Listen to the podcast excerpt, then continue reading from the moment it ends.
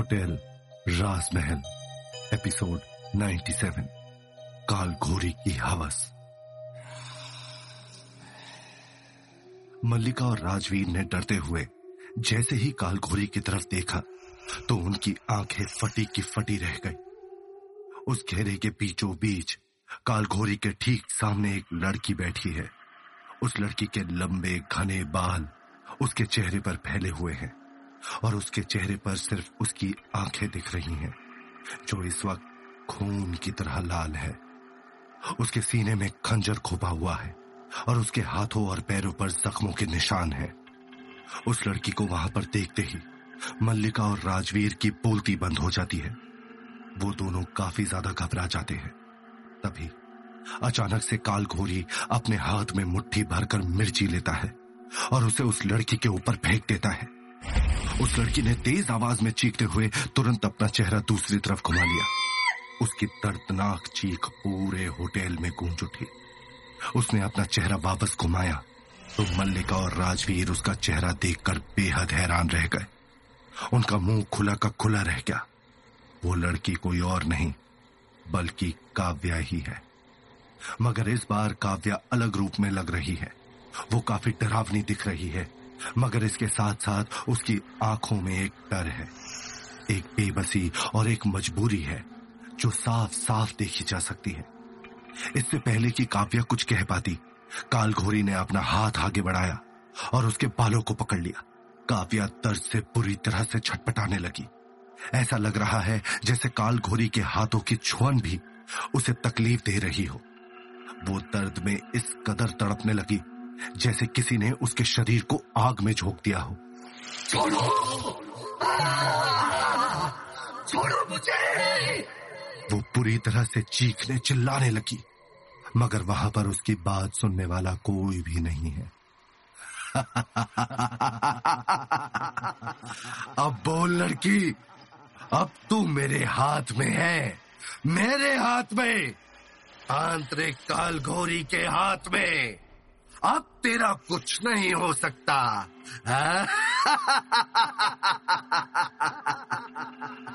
इतना कहकर वो ज़ोर ज़ोर से हंसने लगा।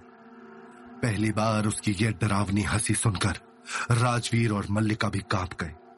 वहीं दूसरी तरफ़ काव्या दर्द से छटपटाती रही और अपने आप को छुड़ाने की कोशिश करती रही। तो जानती है मैं तेरा क्या करूँगा? जानती है? मैं तुझे सदा सदा के लिए अपने अंदर कैद कर लूँगा। और और उसके बाद तेरी सारी शक्तियाँ मेरी हो जाएँगी। उसके ये कहते ही अचानक से आसमान में तेज बिजलियाँ कड़कने लगी। अचानक से पूरे होटल, राजमहल की सारी बत्तियाँ बुझ गई और वहाँ पर गहरा अंधेरा फैल गया। देखते ही देखते काल घोरी ने उस चीखती चिल्लाती काव्या को पकड़ा और उसे अपनी मुट्ठी में कैद कर लिया। उसके बाद वो ज़ोर ज़ोर से हँसते हुए उस मुट्ठी को अपने मुँह तक लेकर गया और काव्या की आत्मा को निकल गया।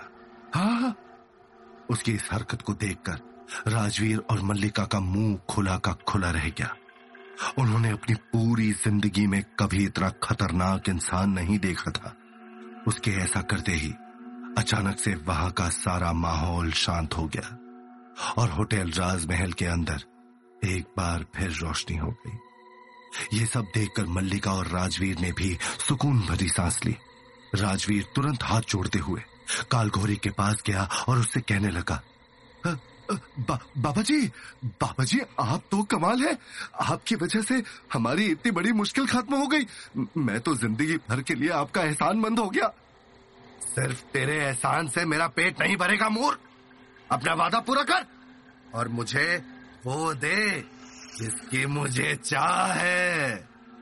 कालखोरी ने राजवीर की तरफ़ देखते हुए कहा, अब हाँ हाँ हाँ हाँ बाबा जी कहिए कहिए ना, आपको क्या चाहिए? आप जो बोलेंगे, मैं आपको वो देने के लिए तैयार हूँ। राजवीर की बात सुनते ही, काल घोरी ने अपनी नज़र मल्लिका की तरफ़ घुमा दी, और उसे ऊपर से नीचे तक अपनी हवस भरी निगाहों से देखते हुए कहा, ये चाहिए मुझे। उसकी बात सुनकर राजवीर थोड़ा सकपका गया, और उसने मुस्कुराते हुए एक बार फिर पूछा माफ़ कीजिए बाबा जी लेकिन मुझे ठीक से समझ में नहीं आया। आप क्या कहने की कोशिश कर रहे हैं? मुझे ये लड़की चाहिए। ये लड़की चाहिए। ये लड़की। ये लड़की। इस खूबसूरत लड़की को देखकर मैं बावला हो गया हूँ। मैंने कभी इतनी सुंदर लड़की को नहीं देखा। इसके जिस्म की गर्मी अब मुझसे और बर्दाश्त नहीं हो रही। मैं इसे पाना चाहता हूँ। हर हालत में। हर हालत में। कालखोरी की बात सुनकर राजवीर और मल्लिका के होश उड़ गए। उन्होंने सपने में भी नहीं सोचा था कि काव्या की आत्मा से पीछा छुड़ाने के बदले में वो काल घोरी इस तरह की कोई चीज़ मांग लेगा। ये सब क्या बकवास लगा रखी है? क्या मैं कोई लेने देने की चीज़ हूँ? या फिर कोई सजावट का सामान? ये सब सुनकर मल्लिका गुस्से से तमतमा उठी। राजवीर ये तांत्रिक ये सब क्या बोले जा रहा है? और तुम चुपचाप सुन रहे हो। राजवीर ने पहाड़ी की गुफा पर कालघोरी की असली शक्तियों को देखा था। इसलिए वो कुछ हद तक डरा हुआ था। मगर वो किसी भी कीमत पर मल्लिका को इस सौदे का हिस्सा नहीं बनाना चाहता। उसने कालघोरी को आराम से समझाते हुए कहा बाबा जी मैं जानता हूँ कि आपने हमारी बहुत मदद की है, लेकिन मैं इस सौदे में मल्लिका को हिस्सा नहीं बना सकता। आप चाहे तो मुझसे कुछ और मांग लीजिए। मैं आपको वो देने के लिए तैयार हूँ। मगर मैं मल्लिका को आपके हवाले हरगिज नहीं कर सकता। उसकी ये बात सुनते ही काल घोरी गुस्से में गरजते हुए कहने लगा, अगर मुझे ये लड़की नहीं मिली तो मैं इस पूरे होटल राजमहल के साथ साथ तुम दोनों को भी बर्बाद कर दूँगा। बात कर दूँगा दोनों को भी उसकी ये धमकी सुनकर मल्लिका और राजवीर बेहद घबरा गए। मल्लिका किसी भी कीमत पर उसकी शर्त मानने के लिए तैयार नहीं है। तो आखिर अब ये खूंखार तांत्रिक उसके साथ क्या करेगा? अगर तुम दोनों ने मुझे मेरी मनपसंद चीज़ नहीं दी तो मैं इस पूरे होटल राजमहल को और तुम दोनों को जड़ से उखाड़ कर खत्म कर दूँगा। कोई तुम्हें पहचान भी नहीं पाएगा और किसी को यह याद नहीं रहेगा कि तुम कभी इस दुनिया में थे भी।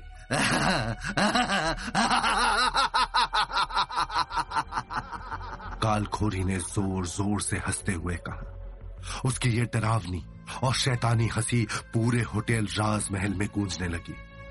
उसकी हँसी की गूंज से मल्लिका और राजवीर अंदर तक सेहर उठे, मगर इसके बावजूद भी उनका गुस्सा कम नहीं हुआ। बाबा जी अगर आपको चाहिए तो मैं आपको बड़े बड़े बंगले देने के लिए तैयार हूँ। आप कीमती से कीमती हीरा मांगिए, मैं आपके लिए लाने को तैयार हूँ। मगर ये लड़की मेरे लिए कोई सौदे की चीज़ नहीं है। मैं आपके हवाले कैसे कर सकता हूँ इसे? राजवीर, जो अब तक उस कालघोरी के आगे पीछे घूम रहा था अब उसकी धैर्य की सीमा भी टूट चुकी है। हीरा! अरे, मैं हीरा क्यों मांगू? जब मेरे सामने खुद को कोहिनूर खड़ा है। जरा देखो जरा देखो इस लड़की को। इसका ये सोने जैसा दमकता बदन, ये रेशमी जुल्फे, इसकी नशीली आँखें, और और सबसे बड़ी बात, इसके ये रसीले मुलायम होठ। अरे, ये सब मुझे पागल कर रहे हैं। मैं तो बस ख्वाब देख रहा हूँ कि कब इस लड़की को अपने बिस्तर तक लेकर जाऊँगा। ये कहते कहते उस तांत्रिक काल खोरी के चेहरे पर एक हवस भरी मुस्कान आ गई, जिसे देखकर मल्लिका का पारा सातवें आसमान पर पहुँच गया। तुम्हारी इतनी हिम्मत कि मेरे ही होटल में आकर मेरे लिए ही इस तरह की घटिया बातें कर रहे हो। क्या तुम जानते भी हो कि मैं कौन हूँ? तुमने हमारी बहुत मदद की, और उसके लिए हम तुम्हारे शुक्रगुजार भी हैं। लेकिन इससे ज़्यादा हम तुम्हें कुछ भी नहीं दे सकते। तुम्हारी बेहतरी इसी में है कि जो तुम्हें मिल रहा है, उसे लेकर चुपचाप यहाँ से निकल जाओ। वरना मैंने पुलिस को बता दिया कि तुम मेरे साथ छेड़खानी कर रहे हो तो तुम्हारी सारी ज़िंदगी हवालात के पीछे गुजरेगी। अब अगर अपनी खैर चाहते हो तो यहाँ से चुपचाप चले जाओ। नहीं तो आगे क्या होगा, इसकी ज़िम्मेदारी मेरी नहीं है। ये कहकर मल्लिका वहाँ से जाने लगी।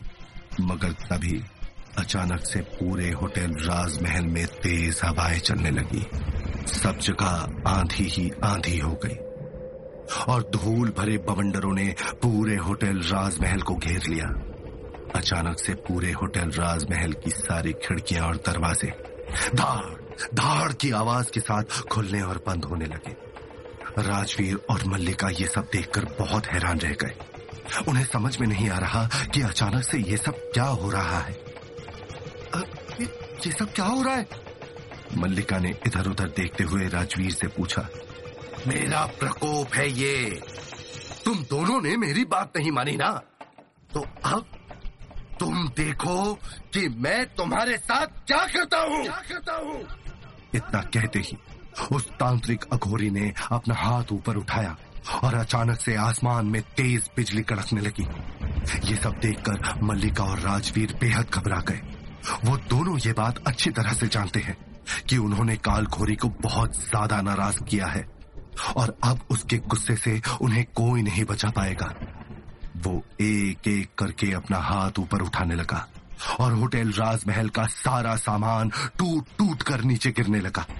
उसने अचानक से एक मंत्र पढ़ते हुए एक दीवार की तरफ़ देखा और वो दीवार वहीं के वहीं ढहकर मिट्टी हो गई। इसी तरह से वो एक एक करके पूरे होटल राजमहल में तबाही फैलाने लगा। अचानक से मल्लिका तुरंत राजवीर के पास पहुँच गई और उससे कहा, हमें इस तांत्रिक को रोकने का कोई ना कोई उपाय निकालना ही होगा। नहीं तो नहीं तो ये सब कुछ तबाह कर देगा। तुम रुको।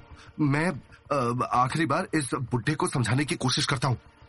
राजवीर ने मल्लिका से कहा, और इतना कहते ही वो तुरंत हाथ जोड़कर उस तांत्रिक अघोरी के पास पहुँच गया और उससे कहा बाबा बाबा, हमें माफ़ कर दीजिए। शांत हो जाइए, शांत हो जाइए। अगर आप इसी तरह से गुस्सा करते रहे तो ये पूरा होटल राजमहल बर्बाद हो जाएगा। राजवीर के ऐसा कहते ही, वो काल घोरी बेहद नाराज़ हो जाता है। वो गुस्से से राजवीर की तरफ़ देखता है, और अपने सिर्फ़ एक हाथ से उसे धक्का मारते हुए होटल के दूसरे कोने पर गिरा देता है। राजवीर का पूरा शरीर दर्द से छटपटाने लगता है।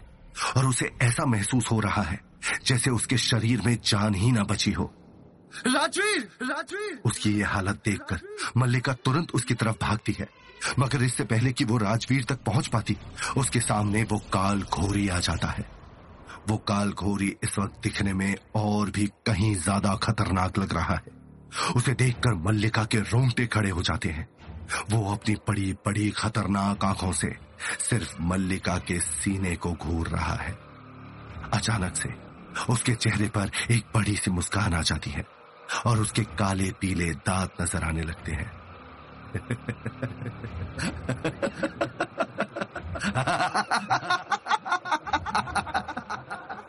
देखते ही देखते वो ज़ोर ज़ोर से हंसने लगता है। मैं भी कितना पागल था जो उस बंजर गुफा में सालों से तपस्या कर रहा था। अरे, असली स्वर्ग तो यहाँ है। उसने मल्लिका के सीने की तरफ़ देखते हुए कहा, उसकी गंदी नज़र की वजह से मल्लिका को बिल्कुल भी अच्छा नहीं लग रहा और उसने अपने दोनों हाथों से अपने आप को ढक लिया। वो काल घोरी ज़ोर ज़ोर से हँसते हुए मल्लिका की तरफ़ अपने कदम बढ़ा रहा है और मल्लिका घबराते हुए पीछे हट रही है। ये, ये बदन ये बदन मुझे दे दे लड़की। मैं इसके बदले में तुझे बहुत शक्तिशाली बना दूँगा।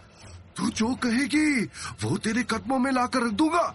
उसके बाद हम दोनों प्रेतों और आत्माओं की दुनिया पर राज करेंगे। तू बस एक बार मेरे साथ एक रात बिता। बस एक बार। फिर देख, तू कैसे मेरी दीवानी हो जाती है? मल्लिका उस राक्षस तांत्रिक से बहुत घबराई हुई है। उसे समझ में नहीं आ रहा कि वो आखिर में अपने आप को बचाए तो कैसे बचाए। पीछे हटते हटते उसकी कमर सीधी एक दीवार से जा लगती है और वो बहुत डर जाती है। अब तू कहा जाएगी मेरी गुलाबो? अरे, ये मखमल रेशमी जैसे गाल। ये मेरे आनंद के लिए ही तो बने हैं। अरे, ला ला, इन्हें मुझसे दूर मत कर। आ इधर आ। इतना कहकर वो काल घोरी ने मल्लिका की तरफ़ अपना हाथ आगे बढ़ाया। नहीं। लेकिन मल्लिका चिल्लाते हुए वहाँ से भाग गई। मगर उसकी मुसीबत यहाँ पर खत्म नहीं हुई। पूरे होटल में वो जहाँ जहाँ भाग रही है, वहाँ वहाँ वो तांत्रिक उसका पीछा करता जा रहा है। उसकी डरावनी, हैवानियत भरी हँसी मल्लिका के कानों में गूंज रही है, जो बार बार उसे ये एहसास करा रही है कि वो उस तांत्रिक से बचकर नहीं जा सकती। बचाओ! कोई बचाओ! राजवीर, बचाओ मुझे! मल्लिका तेज आवाज़ में चिल्लाते हुए भाग रही है। लेकिन आज कोई भी उसकी मदद के लिए नहीं आ रहा। वैसे तो मुझे इस चूहा बिल्ली के खेल में बहुत मज़ा आता। लेकिन अब तेरे जिस्म को पाने की भूख मुझे तड़पा रही है। अब मैं और नहीं रुक सकता। मैं बस मैं बस तेरे बदन को पाना चाहता हूँ। ऐसा कहकर वो काल घोरी अचानक से अपने दोनों हाथों से मल्लिका को पकड़ लेता है। आ, नहीं छोड़ो मुझे। मल्लिका कैसे ना कैसे करके उसके चुंगल से बचकर निकलना चाहती है। वो पूरी तरह से छटपटा रही है मगर काल घोरी के हाथ उसे छोड़ ही नहीं रहे। काल घोरी के बड़े बड़े नाखून उसकी कमर पर गड़ते जा रहे हैं, जिसकी वजह से उसके कमर से खून निकलने लगा है। वो काल घोरी मल्लिका के जिस्म को देखते हुए बार बार अपनी जीप को अपने होठों पर फिरा रहा है। तुझे तो देखकर ही मेरे मुँह में पानी आने लगा है। आज तो आनंद ही आनंद होगा।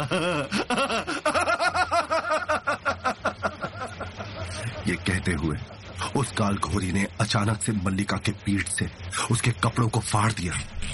मल्लिका ये सब बर्दाश्त नहीं कर पा रही और वो फूट फूट कर रो रही है। वो चिल्ला चिल्ला कर मदद के लिए आवाज़ लगा रही है। मगर कोई उसकी बात नहीं मान रहा। और तेरे ये उभार, मैं कब से इन्हें देखने के लिए बेताब हूँ? इतना कहते ही उस काल घोरी ने मल्लिका के सीने की तरफ़ अपने हाथ बढ़ाने शुरू कर दिए। मल्लिका ज़ोर ज़ोर से चिल्लाने लगी और अपने आप को छुड़ाने की कोशिश करने लगी कि तभी चटाक की आवाज़ के साथ कमरे का दरवाज़ा खुल गया। तो क्या होगा इस कहानी में आगे? क्या कोई मल्लिका को काल घोरी के गंदी नीयत से बचा पाएगा या काल घोरी अपने मंसूबों में कामयाब हो जाएगा? या फिर कुछ ऐसा होगा जो किसी ने भी नहीं सोचा था। जानने के लिए सुनते रहिए होटल राजमहल, सिर्फ़ और सिर्फ़ पॉकेट एफ़ पर।